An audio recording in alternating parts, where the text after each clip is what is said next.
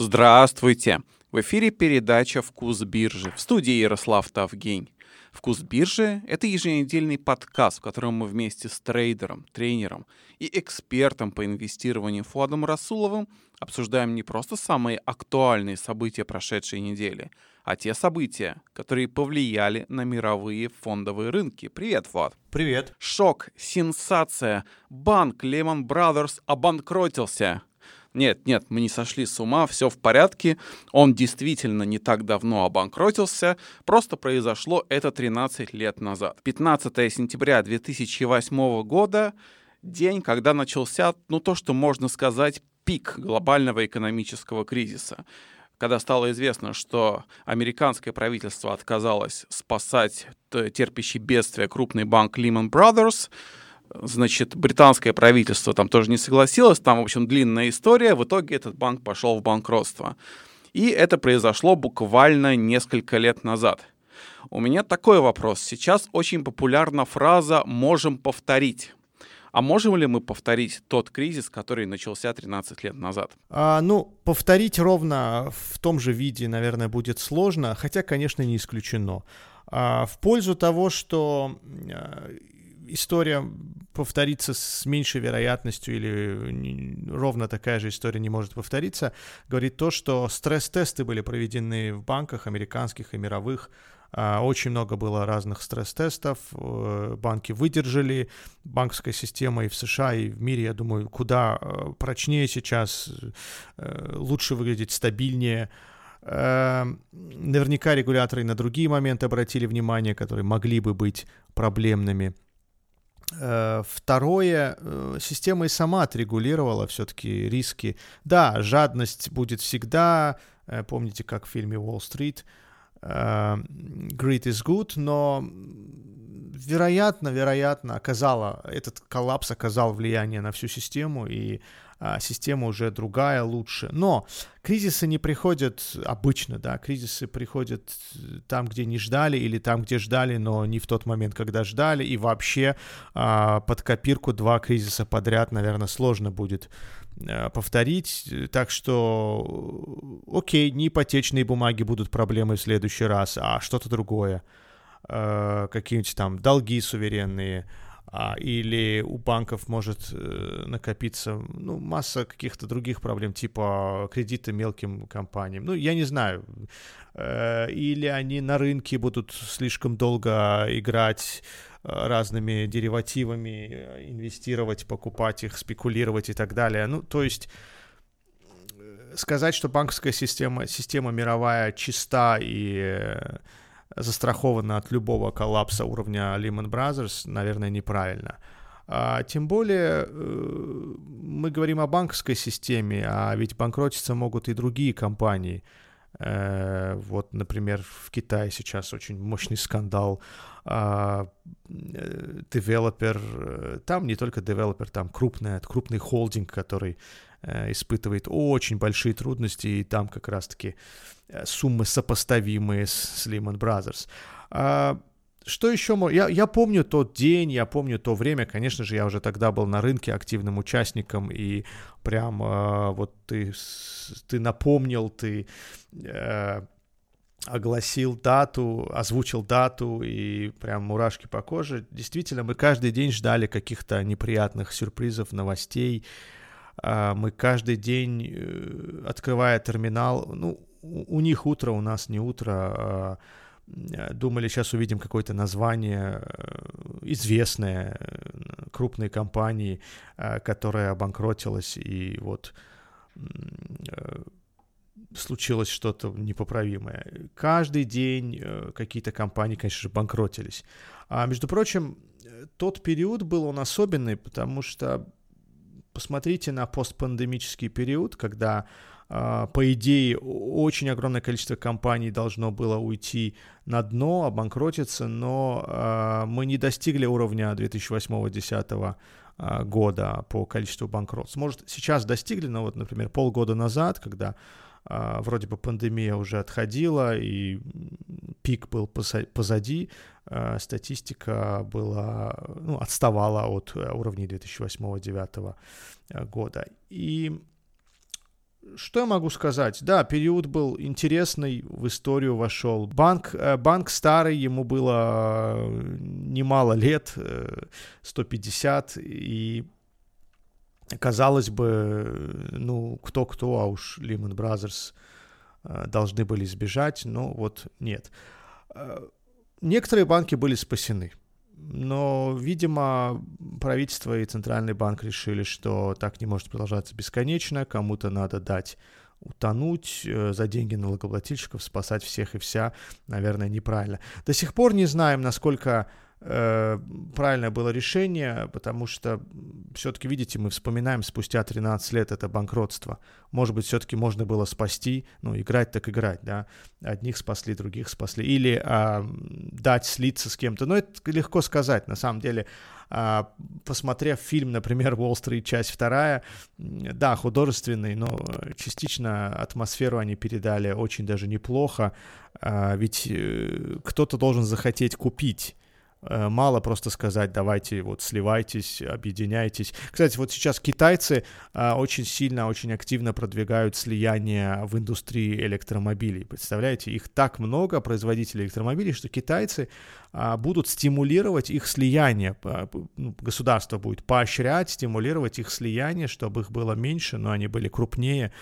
А, и могли выдержать конкуренцию с а, Теслой, в частности. Э, сейчас говорят, что банк Barclays в восьмом году собирался купить Lehman Brothers, уже был план разделения компании на две, но британское правительство заблокировало сделку. А, веришь, Ярослав, я, может, забыл об этом, но я впервые слышу, мне кажется, такой версии я не слышал, или это а, прям было ну, не слух, в считанные какие-то дни э, прошла информация, и, все так, как правительство заблокировало. Или же мы узнали об этом позже, но вот что-то я не, прям, не припомню такого. Это интересно, да, британцы не дали э, своим банкам скупить американский. Там, кстати, офис очень крупный у Lehman Brothers в Лондоне был. Э, может, я даже слышал об этом, ну вот 13 лет прошло. Э, да, если это такое крупное банкротство, оно повлияло на лимиты на Уолл-стрит, в банковской системе в США, перекрыли Lehman Brothers все лимиты, банки друг другу перестали доверять, перекрывали а, друг другу всякие свопы, а, кредитные линии. А, может быть, даже постфактум правительство и Центральный банк а, все-таки подумали, и ну, поздно уже было, а, и какая-то мысля у них была по поводу того, может быть, стоило спасти и этих а, но знаете, в самый разгар э, кризиса никто не знал, Lehman Brothers это последний банк или там будет еще 2, 3, 5. Так что решение в любом случае было очень сложным, и сейчас легко рассуждать на эту тему.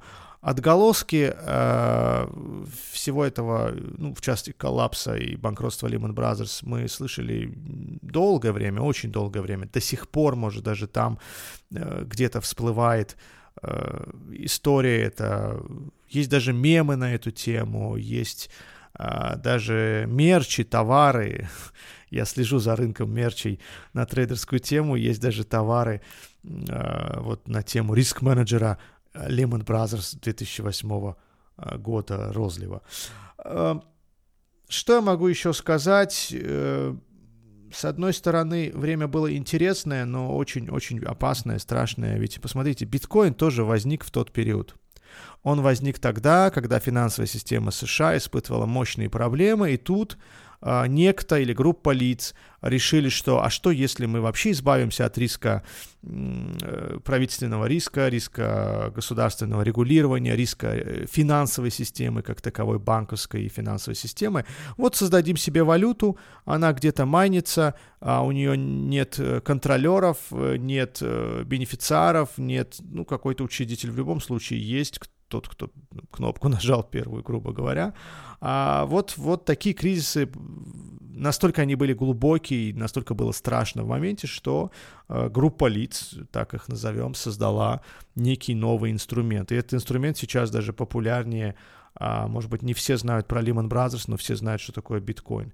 А, я говорю об этом с сожалением каким-то, потому что, ну, представьте, мне бы хотелось, чтобы а, цифровая валюта была создана более осмысленно, в нужное время, когда а, система должна перейти на дигитализацию полностью, и вот появился такой механизм на блокчейне, это прекрасно. Очень многие думают, что я тут какой-то хейтер биткоина, но она появилась как просто э, левацкий, не левацкий, неважно, какой-то страх, э, попытка уйти от официальной, э, да, реальной банковской финансовой системы, которая, вот видите ли, уже рушится, которой уже э, последние дни, да, остались э, жизни, и вот давайте сделаем эту систему. И вот почему долгое время, сразу после создания биткоин был не популярен, потому что, ну, ребят, все прошло, все разрешилось, проблемы все разрешились, правительство, центральные банки сделали все, чтобы мы а, не испытывали Великую депрессию, часть 2 а зачем же нам нужен биткоин? Но потом возникла э, другая какая-то потребность, нужда, и сама криптоиндустрия тоже эволюционировала.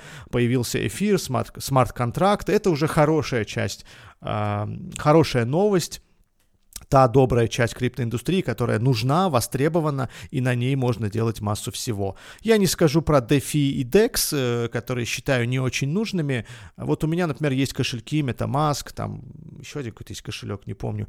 Но, ребят, я не вижу нужды в, использовании этих кошельков. Я не какой-то анти, антигосударственный, анти-масочник хотел сказать. А, мне несложно хранить деньги в банке, переводить в банковской системе. Да, есть какие-то сложности, которые, может быть, блокчейн решает, но это не глобально, это а, не принципиально. И не вижу ничего интересного в криптовалютах как валютах. Кстати, вчера Крист... Кристин Лагард сказала, крипто это ни разу не валюта. Вот прямо у меня фотография, из, фотография с Блумберга, я прям с телевизора сделал скриншот. А, так что как платежная система, в 146 раз скажу, наверное, Э, как платежная система, она не столь нужна, как нужна платформа для смарт-контрактов, для каких-то проектов э, и т.д.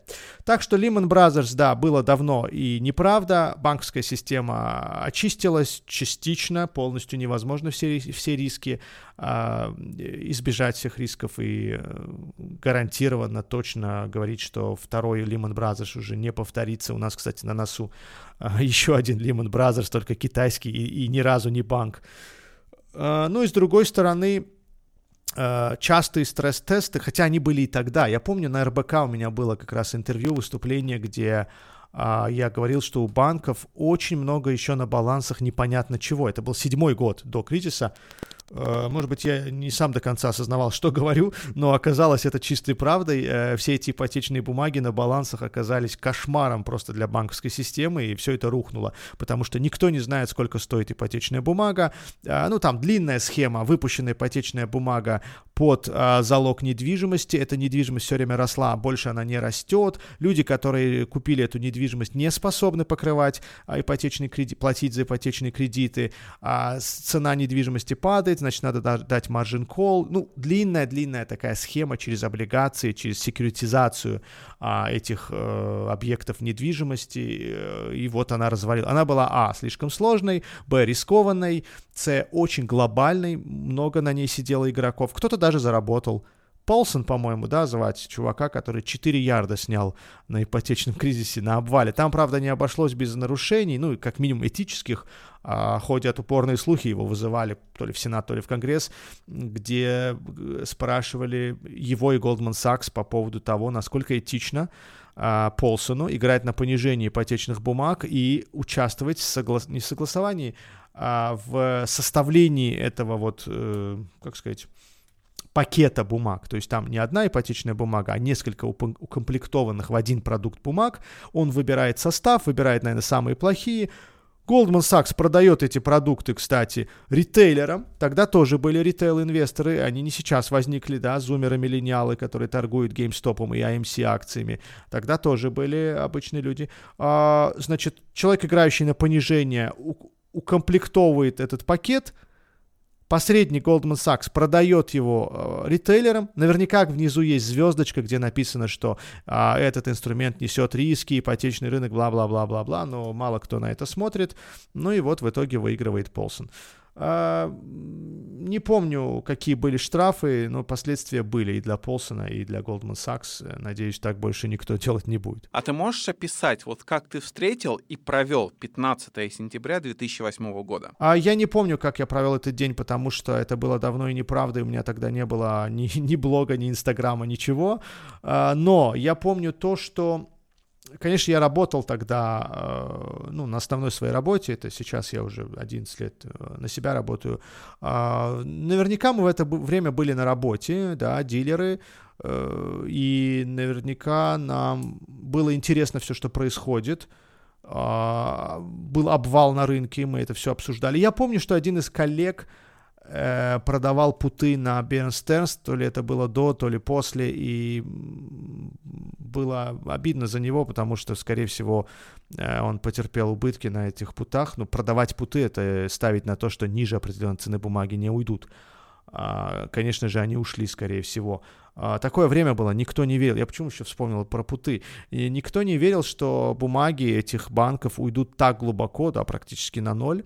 Э, и если акция стоила, допустим, 70 долларов, и она вдруг упала до 50, а, и у вас есть возможность продать, ну, назовем это пари, пут-опцион на то, что она не упадет ниже 30, вы думаете, о, было 70, сейчас 50, и так сильно упали, а тут еще можно заработать неплохие деньги, допустим, 5 долларов с акции или 7 долларов с акции, если она за какие-то там 2 месяца, месяц не уйдет ниже 30.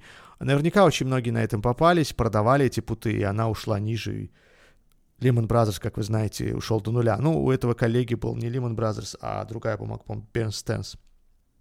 Что я могу сказать? Страшное было время с точки зрения, а, что будет происходить, что и как, но у меня была уверенность, что финансовая система не, настолько хрупкая, чтобы взять и рухнуть из-за каких-то двух-трех банков. Всегда есть правительство, всегда есть центральный банк, который выкупит, а, наконец, э, встанет, станет последним э, получателем, что ли, да, тех долговых обязательств. Так и сделало правительство США. Выкупило все у Фенни Мэй, Фредди Мак все ипотечные бумаги. А, то есть конечный, э,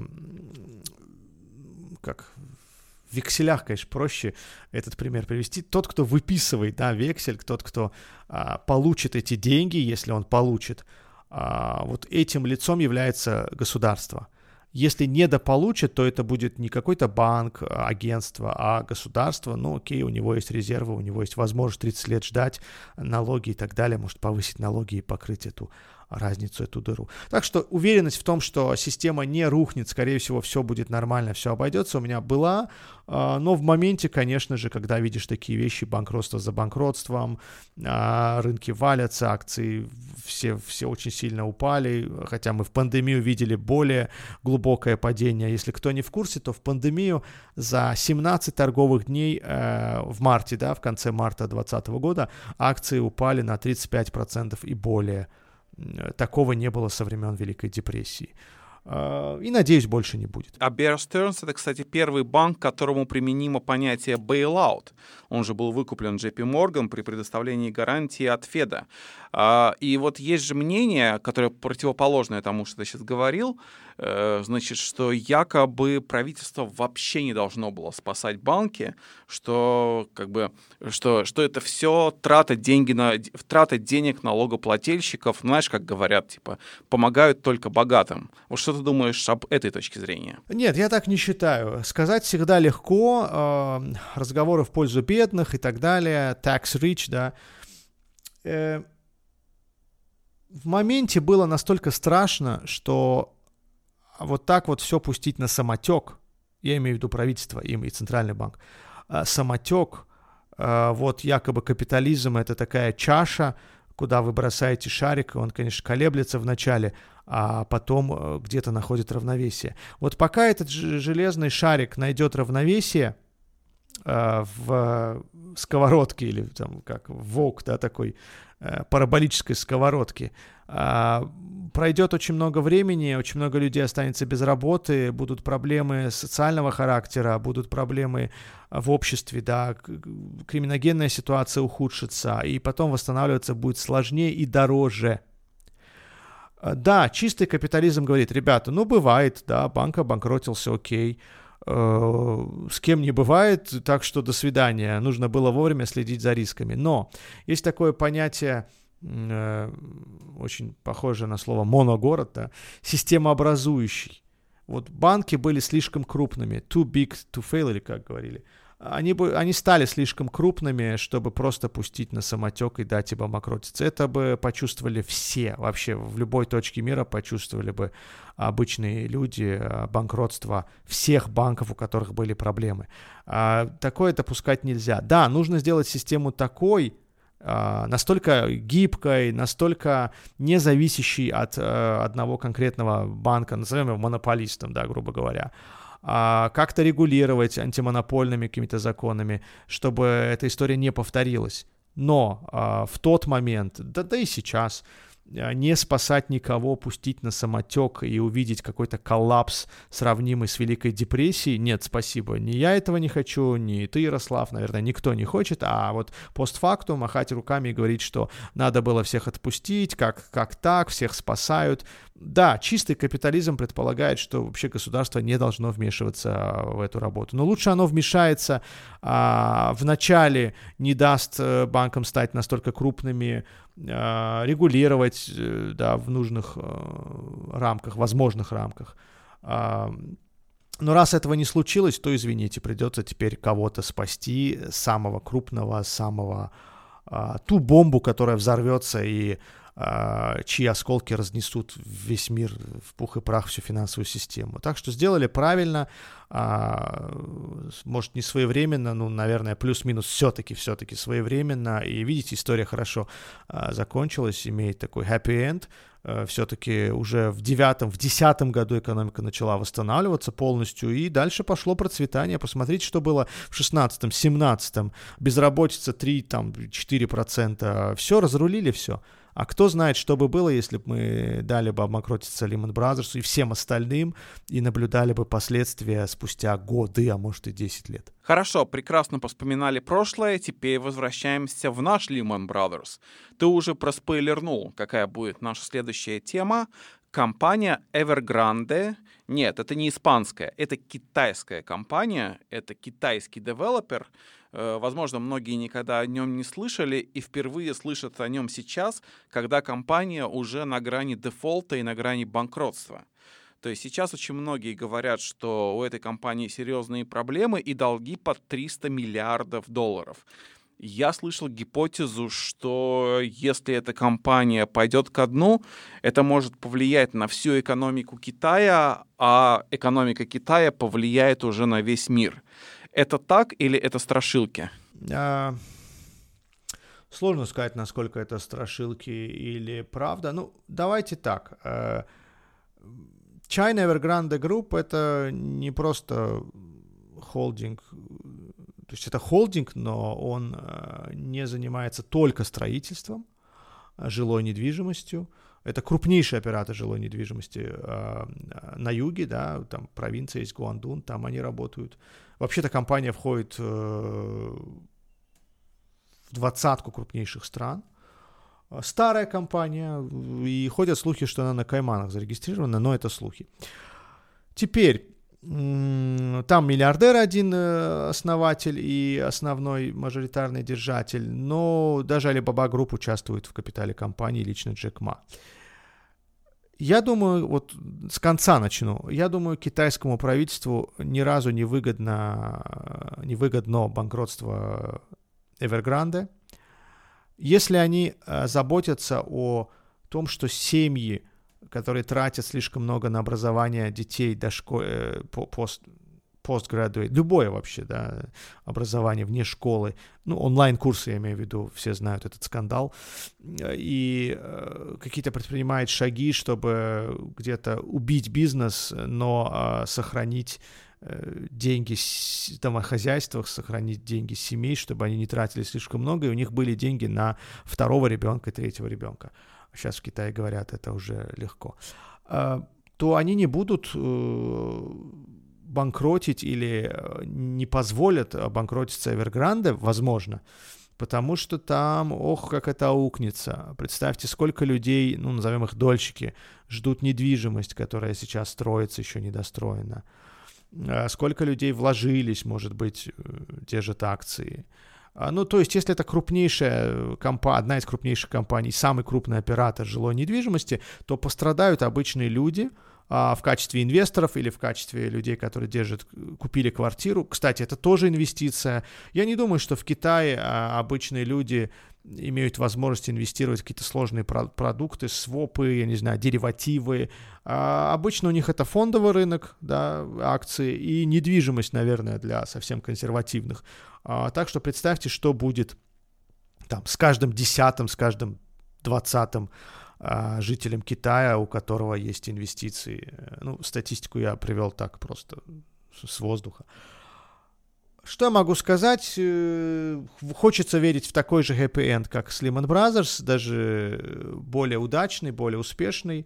Может быть, правительство поможет Эвергранде, э, само оно справится. С каждым днем у меня меньше уверенности, все больше сомнений, что Эвергранде справится, больше слухов на рынке циркулирует а, и вообще там объем огромный. Я не знаю, куда смотрел рынок, ну, то есть, почему доходность этих облигаций уже в свое время не а, сигнализировала о том, что это большой, ну, не пузырь, да, это слишком большой объем. Почему государство до этого, ну, это же Китай все-таки государство, там на все обращает внимание. А, ну, то есть мы вдруг очнулись и бац, Эвергранде. Э, я даже первое время думал, что это опять про тот э, застрявший танкер в Суэцком канале. У них названия похожие. И в первый день, когда новость появилась, я даже не обратил внимания. Типа, ну, было и прошло. И со второго раза понял, что да, ребят, здесь речь идет совсем э, не о том названии. Э, надеюсь, надеюсь, китайцы разрулят государство в данном случае уже в хорошем смысле э, своей жесткой рукой как-то отформатирует этот процесс и успокоит и дольщиков, и инвесторов, и рынки вообще.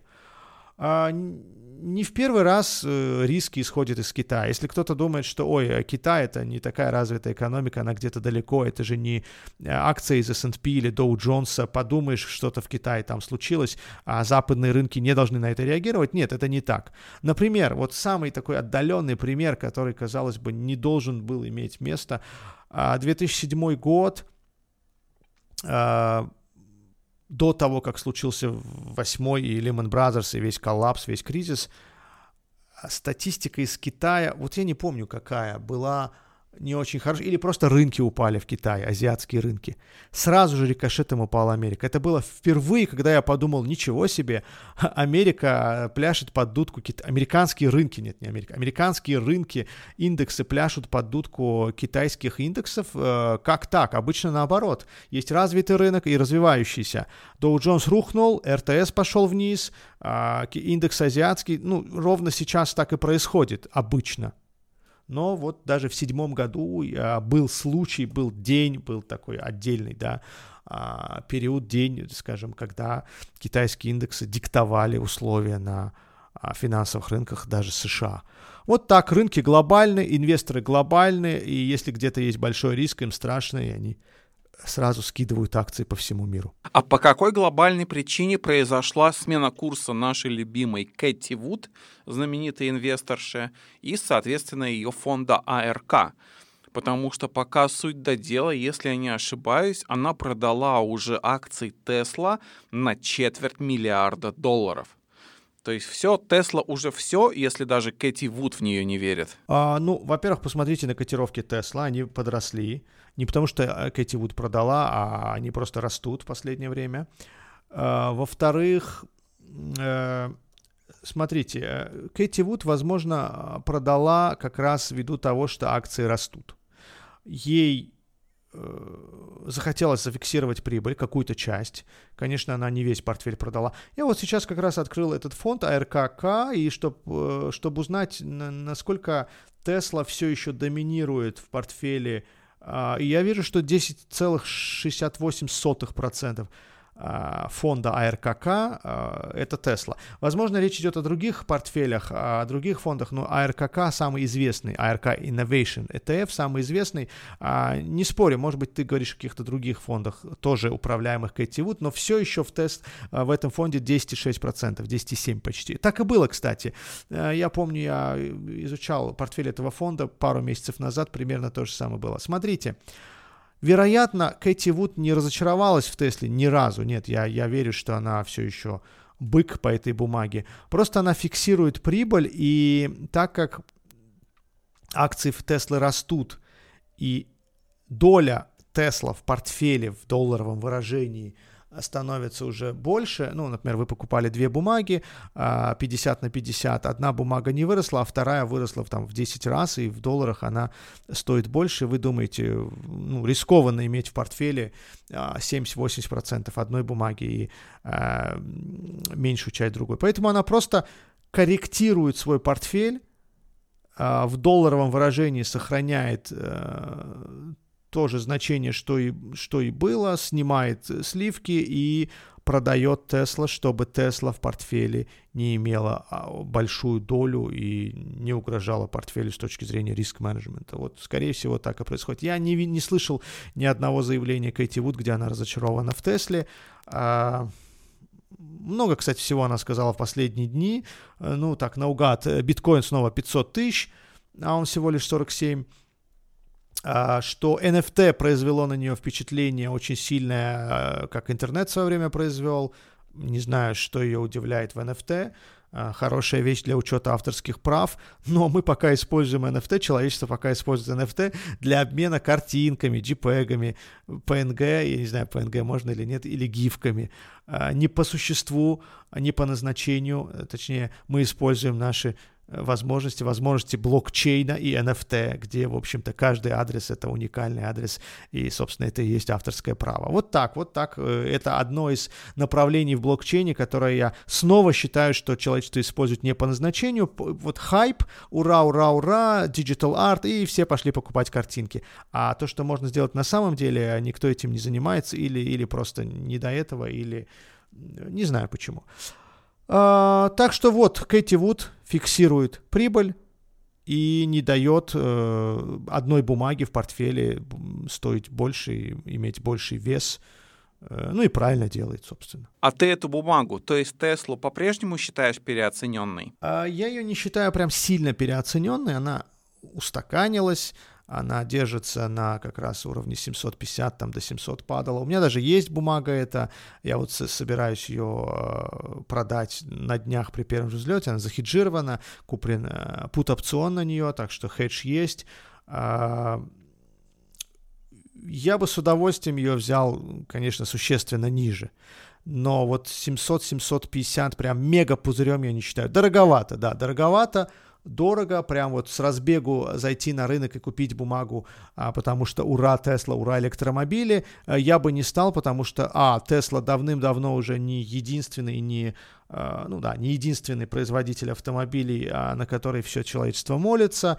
Я говорил, китайцы сейчас а, способствуют э, или стимулируют, или пытаются, да, стимулировать свой автопром, электроавтопром, так скажем, а, и там армия конкурентов, если она еще будет э, объединяться, эта армия, да, отдельные участники, то появятся уже серьезные конкуренты для Теслы. Более того, для Теслы китайский рынок очень важен, поэтому то, что происходит в Китае, э, будет сильно, сильно ударить. Но я не вижу ни одного а, ни одной коррекции на графике Тесла ввиду вот этой информации. Мне даже кажется, что я что один ее прочитал, а, где это было, в Блумберге или где-то. Что могу сказать? Технически мы пробили треугольник, растем. Скорее всего, ритейл-инвесторы будут заходить в нее. Вот сегодня объем даже выше, чем средний 1.25 на 20, 25% выше, но P-ratio почти 400, forward 107, то есть э, в этом году, э, следующие 4 квартала, возможно, э, у Tesla будут такие доходы хорошие, прибыль такая, что P-ratio, коэффициент цены на прибыль упадет до 107. А, об этом говорит рынок, это предсказывают аналитики, ну, не факт.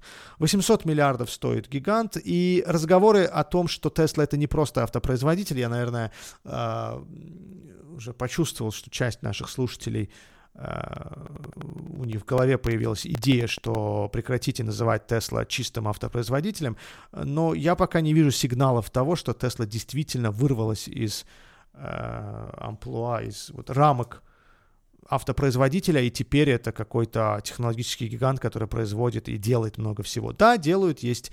А, электро... Кстати, они в Техасе подали заявку, с, э, чтобы стать э, э, производителем электроэнергии, да, компанией производителям электроэнергии. Возможно, у них есть проекты, они будут расширяться, развиваться не только в сторону электромобилей, но пока цена меня не впечатляет, она не дешевая. Продержу немного при первом же, вот сейчас я вижу на графике такие волны, да, импульсы, как угодно называйте, а с середины мая, когда мы отщупали 580 долларов примерно дно. Э, раз, два, три, четыре импульса. Вот если пятый уйдет на 800, я с удовольствием продам и просто буду ждать более низких цен. Вот на этом пятом импульсе мы сегодня и закончим. Спасибо. Спасибо, удачи на рынках.